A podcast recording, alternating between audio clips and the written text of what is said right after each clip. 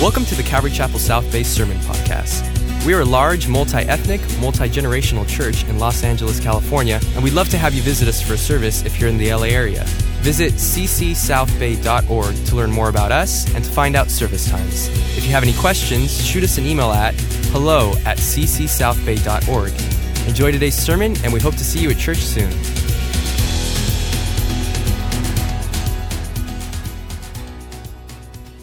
We turn our attention to Joshua chapter 21, if you'd turn there, we're two chapters from the end. Pastor Chet will pick up the final chapter next week.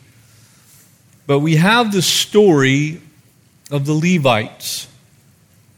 And in it is a tremendous story of the faithfulness of God to distribute Himself via the Word to the people in spite of the fact that the people were resistant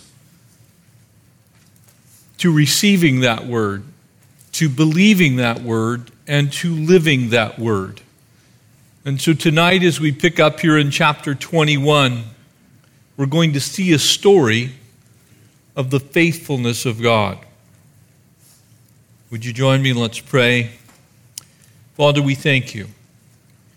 Lord, I thank you that that song that we just sang is the truth of the life that you've allowed Connie and I to live together. You have been faithful all of our lives. It's the story of Israel. You've been faithful throughout the history of your chosen people. Lord, you are faithful tonight and we pray that you would speak to us as that God who is faithful. Lord, I believe there are people tonight here struggling with faith, people watching online that are struggling with their faith. They're wondering, are you going to give them a portion in the promised land? And so we ask God that you would speak to us through your word. Reveal yourself to us tonight, we pray. In Jesus' name, amen verse 1, chapter 21, the book of Joshua. And then the heads of the fathers of the house of the Levites came near to Eleazar the priest, to Joshua the son of Nun, and to the heads of the fathers' houses of the tribes of the children of Israel. And they spoke to them at Shiloh in the land of Canaan. Now remember that the children of Israel have not been in the land long. They've not established really any capital city in Jerusalem, which they will do. And so they're at Shiloh. They're between Mount Gerizim, Mount Ebal. They've set up an altar there. The tent of the tabernacle of meeting has gone with them.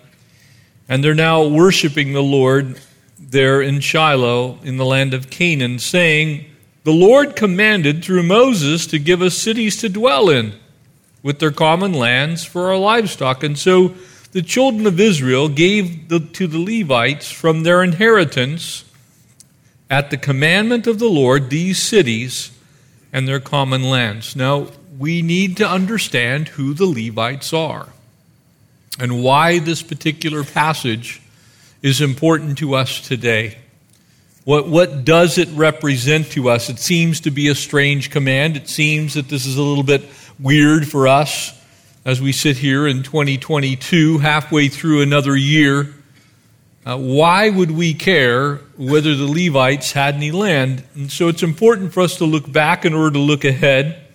Remember that the Levites received absolutely no provision in the division of the land. So here's a tribe that essentially has no place to dwell.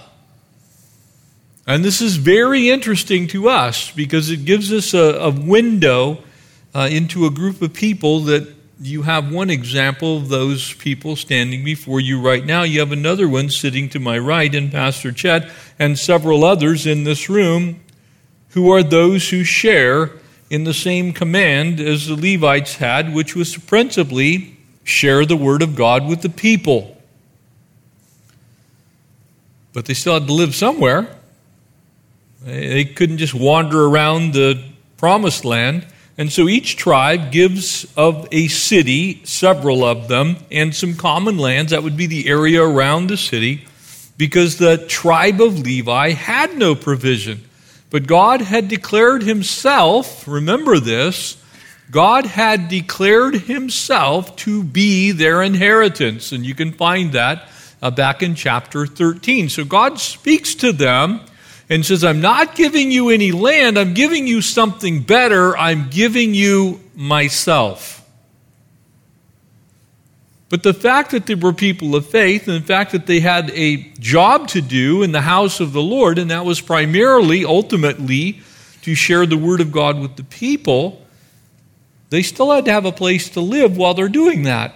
And so God is going to make provision for the word to be shared with the people through the Levites, and at the same time use the people to meet the needs uh, of the Levites themselves. Israel's history runs this way with regard to the priesthood. There were three orders of priests in Israel's priesthood. And if you look at the earliest biblical records, going back to Genesis chapter 12, you, you find that they had very specific duties that were spelled out to them.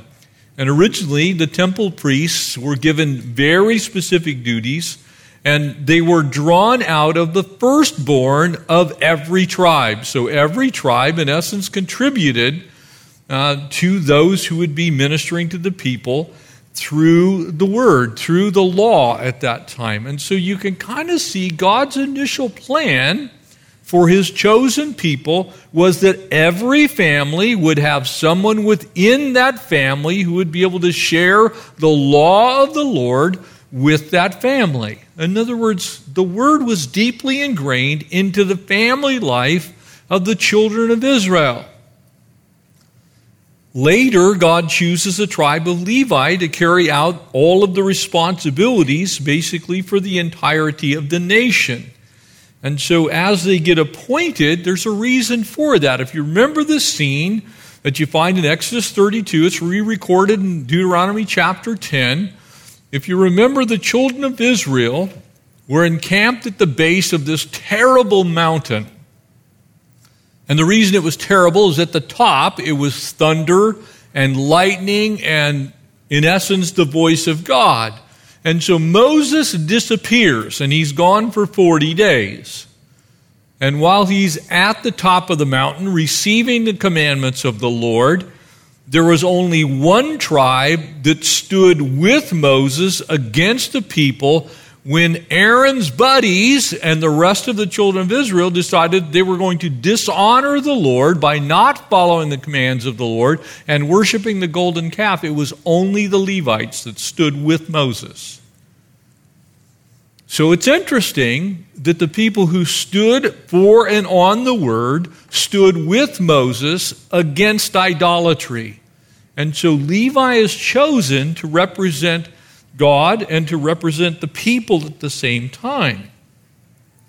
And so, because of that, at that time, God began to move in the hearts of the children of Israel, saying, I want you to bring into every home one of the members of the tribe of the Levites. And so you can kind of see how God begins to disperse his word through these men that were called priests. They also were encouraged to bring in widows and orphans at the same time. They're in Deuteronomy chapter 12. And so the Levites began to be dedicated to nothing but the work of the Lord. They were actually forbidden from doing other menial labor. They were to turn their attention to the temple, to the tabernacle at that time, but to the things of God. They, they weren't to get caught up in other things. One of the problems that we see in the modern church, especially in our day and time, but really in the last 500 years, is the advent of pastors that are consumed with things other than the study and the teaching of God's Word. Now, I can tell you that that comes with the territory to some degree. As we look at this church, Calvary Chapel South Bay, we're, we're not just a church in that sense, we're also in the state of California, throughout the country, a 501c3 nonprofit religious corporation that has employees and we have laws and things to follow. But the primary duty and the role of a Levite was to make sure that the Word of God was preached to the people. It wasn't to vacuum every set of stairs, though you can find me occasionally with a vacuum cleaner. It wasn't to clean every bathroom, though you can find virtually every person on staff doing that as well. But the role of the Levites was to preserve the holiness of God through the Word of God and make sure the people had the Word available to them. They were to not get caught up in absolutely everything else. And so they were assigned that duty. There were three different groups of people within the tribe of Levi. The sons of Gershon and Kohath and Merari were actually assigned these duties. And so during the wilderness journeys, they were assigned to take down the tent of the meeting, the tabernacle, and the fence that surrounded it, and the brazen altar. They, they were responsible for the things that represented God to the people including offering sacrifices. And so they became servant leaders. They were, they were involved deeply in the things of God and only in the things of God. And so it became very, very important that the Levites were actually taken care of because they couldn't focus. Because remember, at that time, the world was filled primarily with subsistence farming and grazing of animals. And so if you didn't have a place and you didn't have land and you didn't have animals and you weren't able to barter, you would die. And so, for God to keep His word before His people, He said, Here's what we're going to do. All of the rest of you will give of your income, of your food, of your livestock to take care of the Levites so that they can take care of you with the word of God. And hence, the role of pastor has from that day to this primarily been so that the pastor can focus on the Word of God and on prayer and on the spiritual life of the church. You're not supposed to be finding every pastor taking care of every single piece of the church's facility. And so they got to focus on singing praises. They got to focus on the holiness of God. They were able to take care of the precinct and the chambers. They were able to attend unto the glory of the Lord. And so during David's reign later, you can find that in 1 Chronicles chapter 9, the Levites were integrated into administration of the government. They were keepers of the gates. They did all kinds of other things. And as they got engaged in other things, guess what happened to the children of Israel? They got further and further from the Lord. To where by the time the tabernacle disappears and the temple is built, there's a hierarchy of priests.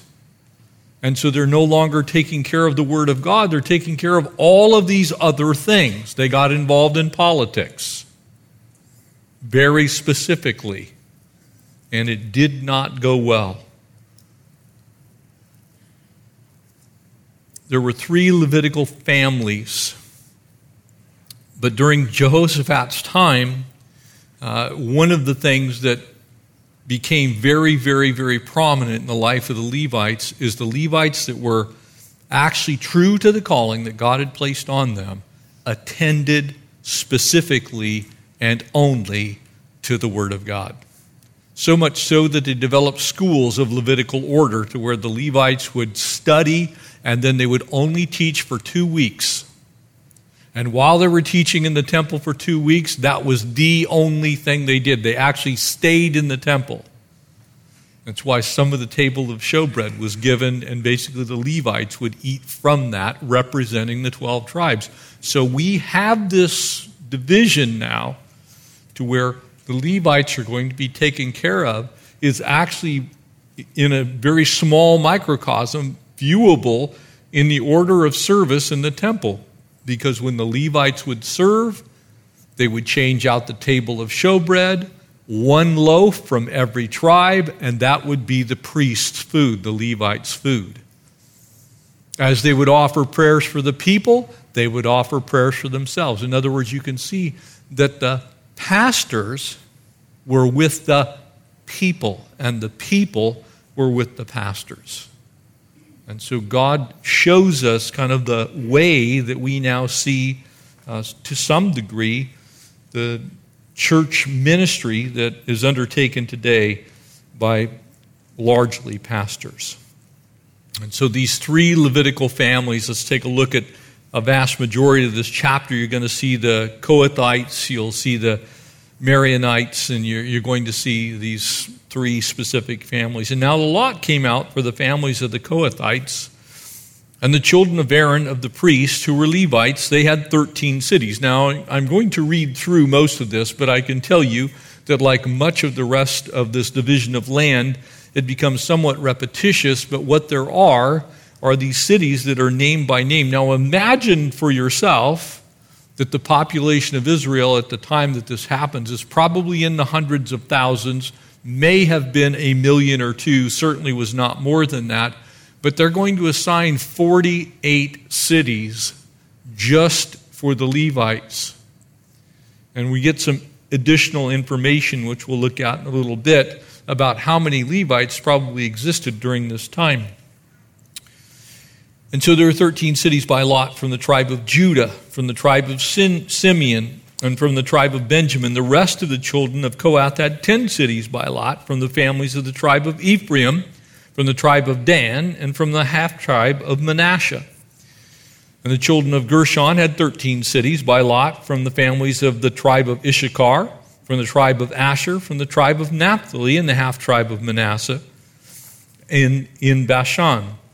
And the children of Merari, uh, according to their families, also had 12 cities from the tribe of Reuben, the tribe of Gad, the tribe of Zebulun, and the children of Israel gave these cities with their common lands by lot to the Levites, as the Lord had commanded by the hand of Moses.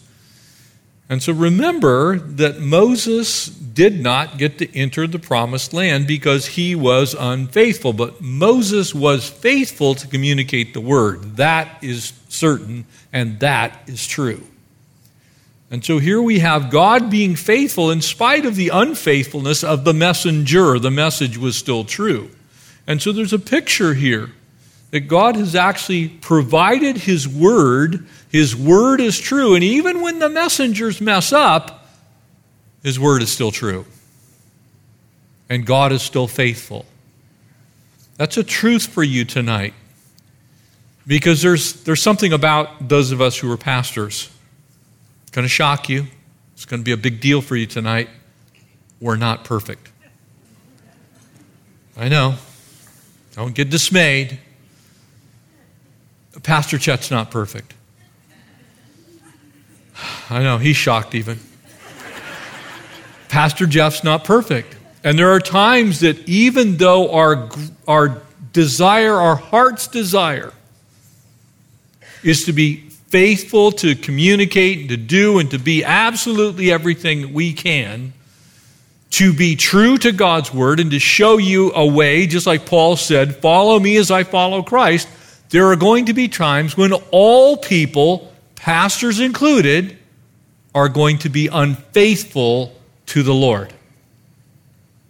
But that does not change the faithfulness of God Himself.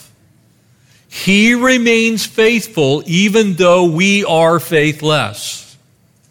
He remains true even though we may have misspoken. He is absolutely perfect, even though the messengers are imperfect. Hallelujah. This is very important for you because sometimes when you're looking for perfect people, here's what happens. Ah! Pastor Jeff's not perfect. Pastor Chet's not perfect. He actually said something I disagree with. Church, the Levites were not perfect. God is perfect. We need to leave God as perfect and allow for man to be imperfect. Because if you allow men to be imperfect, you'll never be disappointed because men are imperfect. But if you put a man on a pedestal, if you look to a person to be your perfection, you are going to be disappointed.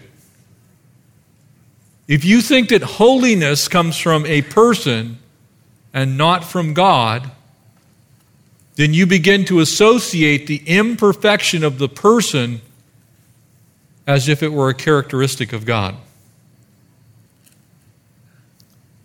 The Levites were dispersed for the express purpose of showing the imperfection of man and the perfection of God. Because these were people that lived with every single group of people in all of the promised land. So they could look at their priest in their particular village and their city, and they could see, you know, he kind of just yelled at his kids.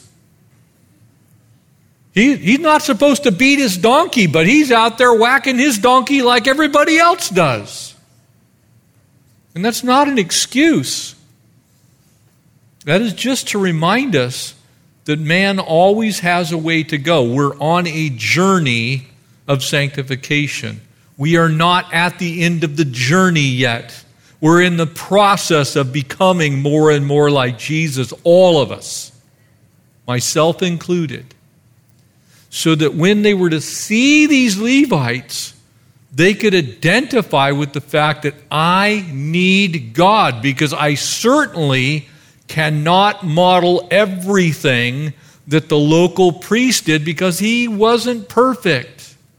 That keeps our eyes focused on heaven, church. So important that your faith is in God alone, through Christ alone, by faith alone. It is so important for us to know that and live there. Because when I start putting my hope and trust in a man, irregardless or irrespective of how wonderful an example most of the time that man is, then I may start to believe that that man is God. And when that man has a problem, I then lose faith. Keep your faith in the Lord alone. Amen? And so they give all of these cities into the hands of the Levites. And so they gave from the tribe of the children of Judah, from the tribe of the children of Simeon, these cities, which are designated by name. For there were the children of Aaron, and one of the families of the Kohathites, the children of Levi, for by lot theirs was first. And they gave them Kirjath Arba, for Arba was the father of Anak. Remember, Anak is the, is the father of the Anakim, which also were likely the giants that fought David, uh, including Goliath. There, in the high priest, they gave him Hebron, uh, the city of the refuge for the slayer, and Libnah with its common land, and Jattir and its common land, and Eshtamoa and its common land. And you can kind of see the theme here, and Beth Shemesh uh, that's a city that's directly due west of, of Bethlehem, down in the valley of Elah, where David fought Goliath. From the tribe of Benjamin, Gibeon, so they've now moved inland, and Geba with its common land. And so you can kind of see how across the, the nation, the nation that we would now call this nation of Israel, this very small uh, country that's wedged in between the Mediterranean Sea and Jordan, Lebanon, Syria, Saudi Arabia, and, and uh, Egypt. Um, they gave Shechem and its common land, the mountains of Ephraim. And you notice that there are six cities of refuge mentioned in this passage, and if you care to read every word, you're certainly welcome to. Uh, Gezer, that's where that's actually a 55 plus place. It's in the middle of the, the land. Just seeing if you're awake. Kibzaim in its common land, Beth Horon and its common land, four cities from the tribe of Dan. And so you can kind of see each tribe coughs up four, at least four cities. Taanach with its common land, and Gath, which is on the coast, Gath Rimmon and its common land, and two cities, and all of the ten cities with their common lands for the rest of the families of the children of Kohath and also for the children of Gershon and the families of the Levites from their half tribe. Now remember, the Levites were originally the firstborn. So you have in every single family a firstborn. The firstborn would be assigned the job of a Levite. So there would be literally Levites within every tribe, but eventually they're all gathered together in one family called the Levitical family or the family of the Levites. And so here they're all distributed, in essence, equally throughout the, the country. The tribe of Asher, Mishal and its common land, and Abdon, its common land, and Helkath, uh, Rehob, Naphtali, the tribe there in the center and towards the north, Kadesh, which is on the border, which would be in modern day Jordan, and Galilee, with in Kadesh, which was in Galilee at that time. So this is the eastern shore uh, of the Sea of Galilee, and the Gershonites, according to their families and all their common lands, and finally the tribes of Zeb- Zebulun, and so it goes all the way up into the north, what we would call today uh, the, the area, the city, the ancient city of Dan is right next to the border of Lebanon. Matter of fact, when you're standing in the northern part of the actual excavation of the city of Dan, you can stand in Israel and you can stand in Lebanon basically simultaneously. There's actually a trench there uh, from the 73 war, and over there is Lebanon, and over here is Israel. But they were distributed throughout the land. And so all of the cities of the children of Merari according to their families, and the rest of the families of the Levites by lot their 12 cities. And each were the cities within the possession of the children of Israel were 48 cities with their common land. Every one of these cities had its common land surrounding it, and thus these were all the cities. Notice that it's very, very important for us to see that the Levites were sprinkled into the entirety of all of Israel. There was no central place at that time. It, it wasn't that it's like there's one temple and that's the one place. The Word of God was sprinkled throughout the entirety of the nations. This is a picture of the Great Commission. This is what God intends. God does not intend, and I want to I want to speak to this issue because it has captivated specifically America and it is wrong. We have not been called as God's people to be sequestered in a city state where we are the only ones who have the Word of God. We're supposed to be out and about with the rest of the world. The, the church was never, ever designed to be what some purport today which is we just kind of withdraw, we kind of all get together, and all the Christians go over here, and that way we can fight off the world. There is no place in Scripture that paints that picture. The Word of God is supposed to be dispersed to all the nations. And so, in that sense, I, w- I want to speak to you for a moment. We are to be separate. We are to be separate. Be ye separate, therefore, says the Lord. That's what saint means. It means a set apart one. But it doesn't also follow that saints should be stagnant. And in fact, isolation and insulation will lead to stagnation.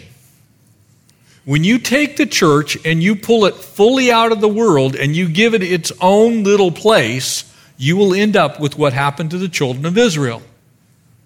You had a group of people who thought that they were holier, and they began to then push out anyone who wasn't like them. This is death to the Great Commission. Because we cannot reach prostitutes and tax collectors, we cannot reach sinners who need saving, who are not yet saved, if we're trying to create a country where there's only Christians in it. We need to be reaching out. We need to outreach. We do not need to create a Christian social club. If you're not getting a little mud on you, there's something wrong with your walk with Jesus. If you're not hearing some things that you don't want to hear, there's something wrong with your walk with Jesus. If you're not part of being out in the world, then there's something wrong with your walk with Jesus. Because Jesus came to seek and save that which is lost. Our mission is to model him. You can't reach lost people if you tell lost people they're not welcome. Lost people is the goal of the church. We're to reach lost people. Amen? That's modeled all the way back in the Old Testament in the book of Joshua. It's like we're going to put the word everywhere. We're going to put a Levite in every single city. We, we want the church to go out into the world. We do not want the church to withdraw itself and become a little social club where everybody is holy. Now, should the church be filled with holy people? Absolutely. We should be endeavoring to be as much like Christ as we possibly can. But we need, need to then take that out into the world where people are not like Christ. The church is never going to fulfill its purpose by simply building bigger barns and insulating itself from the world. We've been called to go out. Where did Jesus send the disciples? I send you as lambs to the slaughter as sheep among wolves. That does not sound like a social club where everybody's saved. That sounds like our neighborhoods. That sounds like our businesses. That sounds like our state. That sounds like our government. It sounds like everywhere but the church, actually. We have not been called into isolation and insulation. We've been called out into the world to be salt and light wherever we go. So by default, the pastors got sprinkled into every community, including the ones that weren't the best communities to be sprinkled into. We should be immersed in society, not live isolated from it. Instead of trying to make a Christian country, and celebrating some kind of weird Christian nationalism. We should be celebrating the fact that there are still souls to be saved and finding out where they are. Amen? So the priests were appointed to that end. Take the word to the world, take it out. You know, one of the problems that I think plagues the church today Uh, is what I call obese sheep. That means they've been eating in a green pasture for a very long time and they are fat with the Word of God. They're so fat that they can't go out into the world. They can't make it through the sheepfold door. So don't be like that. You need to, you need to find yourself a spiritual gym and get working out, shed some spiritual pounds, and go hunt down some lost sheep. Amen? You see, you got to go claim the land. You got to take the land. God's already given it to us. What is God's desire, church, for those who are not saved? It's that they be saved. God is unwilling that any should perish, but that all should come to repentance. He wants everyone to know Him. That's the job of the church. The reason Jesus didn't take you straight home to heaven when you said yes to His offer of grace is because you've got a job to do. It may just be in your home, it may be with your family, it may be in your workplace or your school. It might be somewhere where you are uniquely the one Christian that's there. But the point is this you've been put on a mission. And we need to get out of the nice confines, the comfy sheepfold, and we need to get out there where the wolves are. We need to go where there are people that don't know Jesus. You see, we have to take full possession. God's given us the land. What did God say to them when they, if you go back to our first studies in this book, God said, This is the land that I am giving you. But what was their response? Uh, well, there's giants and Oh, there's, there's the sons of Anak, and oh man, this is going to be work. Well, it wasn't just going to be work, it was going to be war. But when God says something, He means it. So we have to receive it. We've got to say, God, I believe you.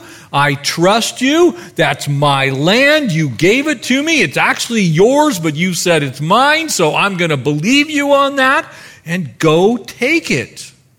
Notice verse 43. And so the Lord gave to Israel all of the land which he had sworn to give to their fathers. Fathers who?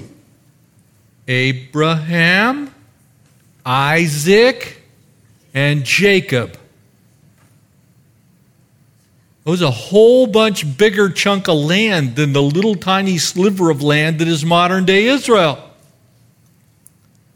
But this particular land description is actually pretty much the modern day Israel. So they actually settled for less than God's best. They didn't possess all that God had for them.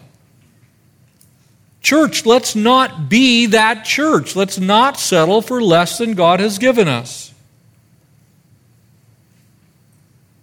Pastor Chet's given you a challenge. Let's take LA for Christ. Amen? That's going to require Gardena and Carson and Watts, Compton and Long Beach, PV, Indio, yes, Hawaiian Gardens, right here in Gardena and Bellflower. It's going to take all. You got to go take the land. You think the enemy's going to give it up? If you do, you're not too bright. He's not. Because right now he's got his hooks in it.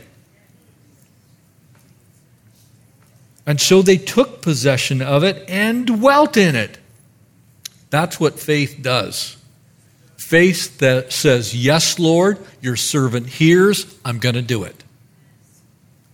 I may not even understand it. You know, sometimes faith makes sense, and sometimes faith doesn't make sense.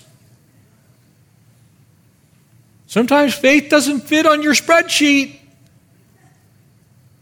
Sometimes faith doesn't go on your Outlook daily plan.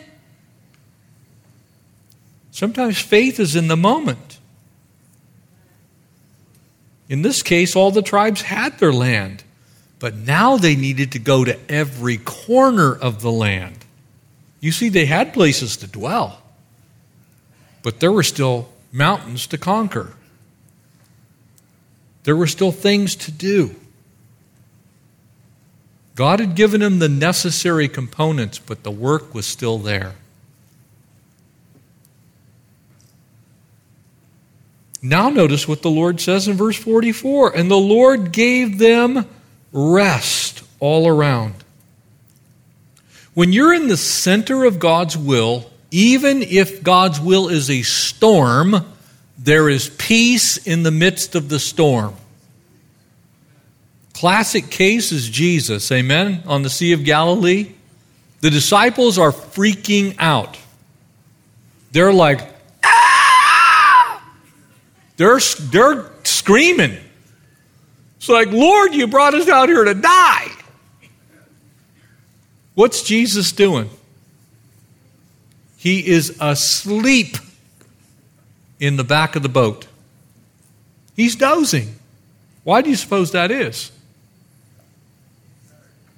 Because he already knew what was going to happen. He knew the storm wasn't going to kill him, even though they all thought they were going to die. You see, we don't always know what God knows, but we know who God is. And He's the God that never leaves us or forsakes us. He doesn't give us false promises. So, what he says, we can stand on. Amen. And so he gave them rest all around according to all that he had sworn to their fathers. And not a man of all of their enemies stood against them. The Lord delivered all their enemies into their hands. Can somebody please say hallelujah? That's the deal.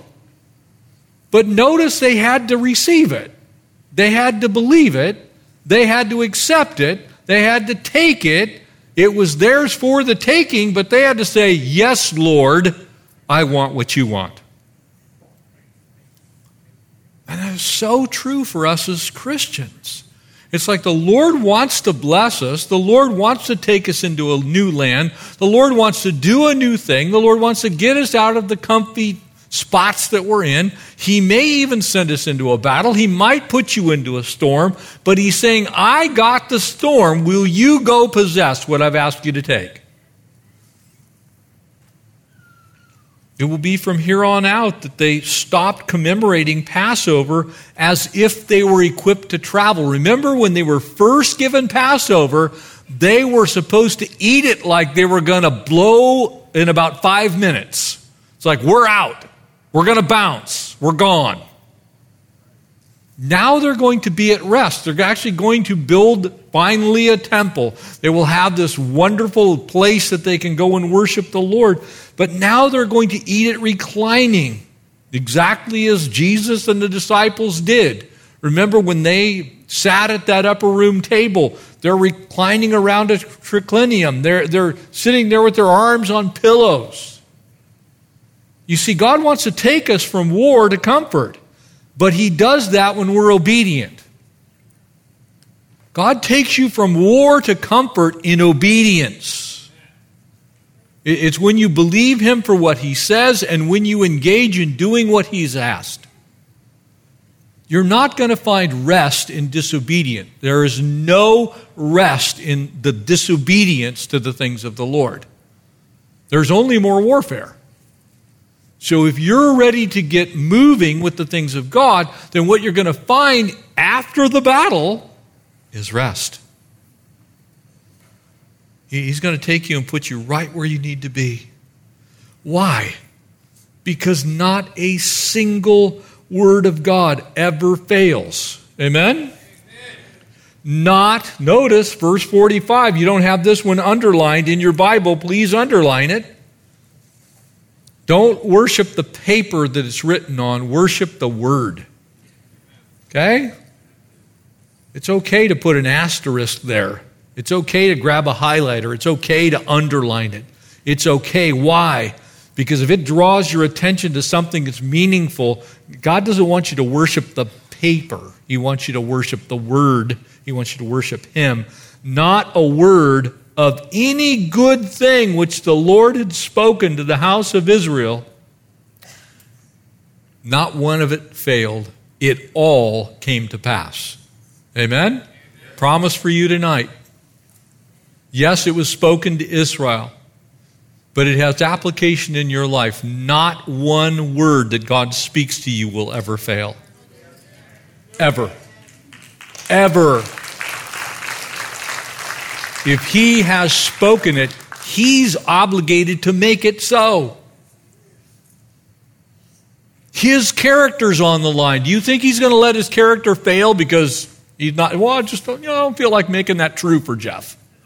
It's true for other people, but not for him.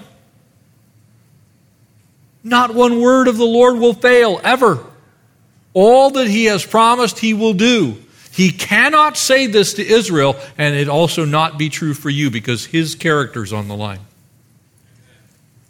What he promises, it is incumbent upon him to complete it. That's why he who began the good work in you is faithful to complete it unto the day of Christ Jesus. Amen? He who started you on the journey is going to also get you home. so important for us in these seemingly kind of random passages of Scripture to where there's cities that we can't even pronounce. Not a single word of the Lord that He has spoken will ever fail. Amen. Now, here's a little tricky part for you. Did it look like it failed at times? Oh, yes, it did. Why? Because of people. Because of people. Any failure to possess the land that was given was not because of God. He had made adequate provision, He had fought the fight for them, but it was because Israel failed to follow the Lord. And so there's a word for us in this.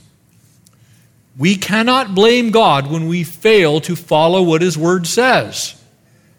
We can blame ourselves when that happens, but we can't blame God. Very often I see Christians go, Well, you know, that stuff that God said He'd do, He didn't do for me. No, it was because you didn't follow it. It's not a failure on God's part. You either quit before He was done, or you weren't following what He actually said. Because He can't lie. God cannot lie. He's actually truth incarnate. Jesus said, I am the way and the and the life. Amen? So if he's truth, he can't also be lie. So if he says something, and it doesn't quite work out the way you think it's, it's, it's you. Just go grab the mirror, wipe the haze off, go, ah, it's me.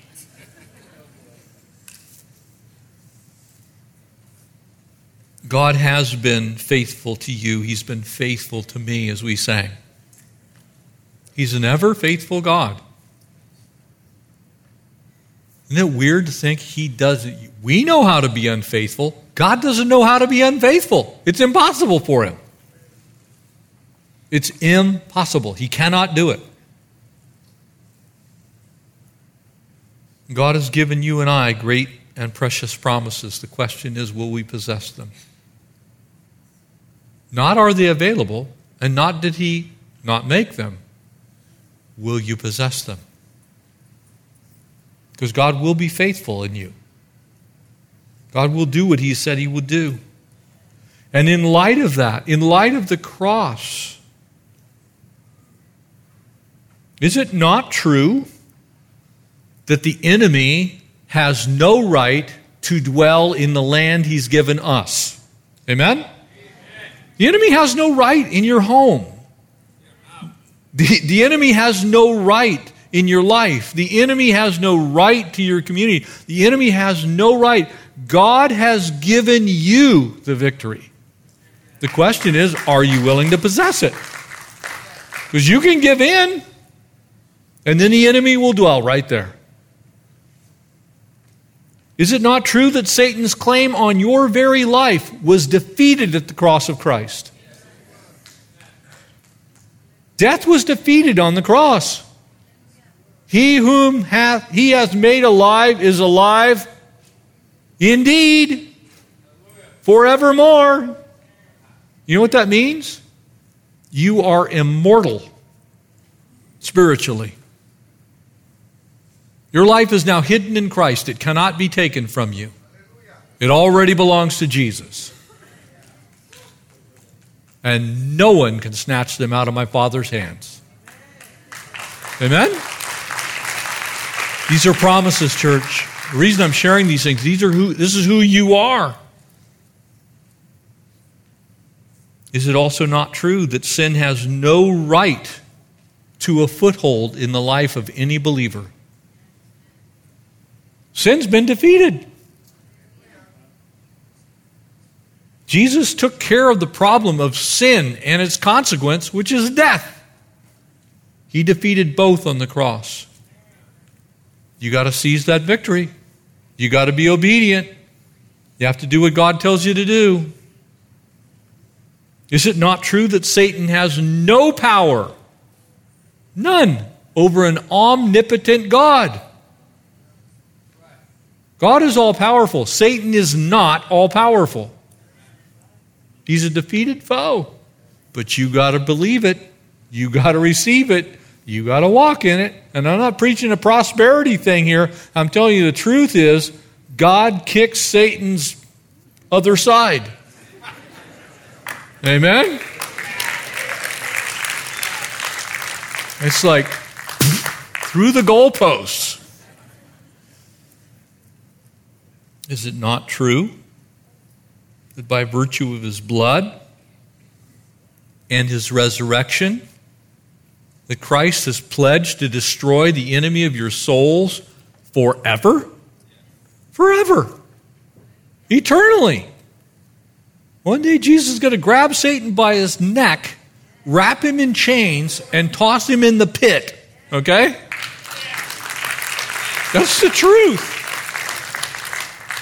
And in the meantime, is it not true that the power of the Holy Spirit has been given to every believer for all of those things so that you can believe them, receive them, and act on them? So when we're not walking in victory, it's not because the promise is bad. It's not because the power is bad. It's not because the provision is bad. It's because we haven't been doing what God's asked us to do. So it's time for us to put on our spiritual glasses and see things for the way God sees them. He's given you a promise. There are three very important truths at the end of this passage. The prophet Isaiah, when he said, For my thoughts are not your thoughts, or my ways, or not your ways, says the Lord, he wasn't kidding. In verse 11 of Isaiah 55, there's another little subsequent truth that's right there after the prophet Isaiah speaks those words. For as the heavens are higher than yours, so are my ways higher than your ways. Verse 11 says, So my word will be as it goes forth from my mouth, it shall not return void, but accomplish every purpose for which I have sent it, and it shall prosper for the thing for which it was sent. Church. Church. You realize what God's saying through the prophet Isaiah? If I said it, you can take it to the bank. You can cash that check. You can put your ATM card, it's not going to come back not sufficient funds. It will not return with a zero balance. There will always be more than enough in God's account to make good on His promises for you. The question is will you inquire of the Lord? Will you seek His holy face? Notice as the Levites received this inheritance and they set up these cities of refuge for people who had, you know, perhaps wounded or killed someone as they began to unfold this, Numbers 26 tells us, Moses writing there, that there were 23,000 Levites before Israel entered the land. Now, I want you to follow my math here. There's 48 cities. That means there's nearly 500 Levites in every city. How can it be with that representation of the Lord that they weren't following God. That means there was a problem in the church. That means that it hadn't begun in the house of the Lord. That God's house wasn't a house of prayer, it was a house of other things. Because there were more than enough of the Levites to make sure that the bread of life went forth to the people. And so let that be a lesson to us. With that many Levites, there should have been spiritual fruit galore. Could it be that they weren't listening? Could it be that the pastor stopped preaching the word? Could it be that it all became a show? Let's not let that happen here. And so, three wonderful truths God was faithful and did exactly what he said he would do. He gave Israel the land. God's faithful. Second, God gave them the victory. So when we say, well, I can't do it because I'm just not strong enough, then you're missing the point. God already knows you're not strong enough. That's why He hasn't left you to your own strength. He's given you the Holy Spirit to enable and to empower you. Amen? Your victories don't come from you, they come from Him. His strength. And thirdly, God always keeps the promises of His Word. You take those three things, they're simple. God is faithful, God grants the victory, and God keeps His promises. Those are life things for you. Every moment of every day. God is always faithful. God always has the victory. Can I tell you, God never loses? God never loses, ever. May look like it from your position, but it's not because God lost. He may be going a little circuitous route that you don't understand why he's going that direction, but at the end of the day, you're going, oh, I see how it works out now. And God keeps his promises. You're a new creation in Christ Jesus. Old things are passing away. I will never leave you nor forsake you, says the Lord. Amen? So, this may seem to be a strange passage about dividing up the land and giving it to a bunch of pastors. But it's really about God's faithfulness, isn't it? Let's take that faithfulness out into our world and be faithful with what God's given us. Amen? Amen. God gave him a covenant, God gave him power, and God gave him promises, and we have those same covenants, promises, and powers today because he is faithful all the time. Amen? Let's stand and we'll close in prayer. You're here tonight and you don't know the Lord Jesus, you haven't taken that first step of faith. You haven't believed on the only begotten Son of God. There is no other name under heaven whereby men may be or must be saved. Both are true. No other name can save you, and without him, you can't be saved. But the good news is if you want to be saved, those that believe on him shall be. And so it starts there. The promises of God come to the people of God. It's always been that way. It's no different tonight.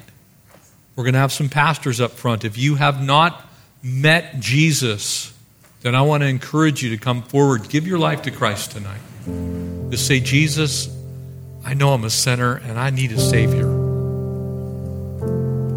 Forgive me of my sin. Cleanse me, wash me, make me white as wool. I know I'm a mess, but you can clean up any mess. But if you know Him, if you know Him, you are on mission. And that mission is the same mission that Jesus was on it's to seek and save that which is lost, it's to go after the one, it's to forsake the 90 and 9. It's to look for the one lost coin. It's to look for the one lost sheep. That's your job. Jesus put you on that mission by shedding his own blood on Calvary's cross. The least we can do is say, Thank you, Lord. Let me get busy about my Father's business. So let's make that our goal this week. Politics is going to come and go. You could spend all day, every day. But there are lost people that are perishing eternally that need the word of the Lord spoken to them. Far more important. Father, we thank you that you put us on mission by sending your Son Jesus into this world, that the world through him would be saved. And Lord, the whole world isn't saved, but you want it to be. And Lord, you call us to that plan and that purpose. And so tonight, would we stand on your promises? Would we rest in your power? Would we look to your provision? Father, we thank you for your goodness to us. We pray that you'd use us. Lord, I pray if there's anyone here tonight that would not leave this building without coming right here and saying, I want to know Jesus. And Lord, for those of us who know you, which is a vast majority, God, send us out into this world to be fruitful servants. Lord, let us not hide our talents. Let us not bury them, Lord, but let us use them for your glory. Lord, thank you for your precious promises. We know they won't return void. Fill us with your spirit. Anoint us to the task at hand. In Jesus' name,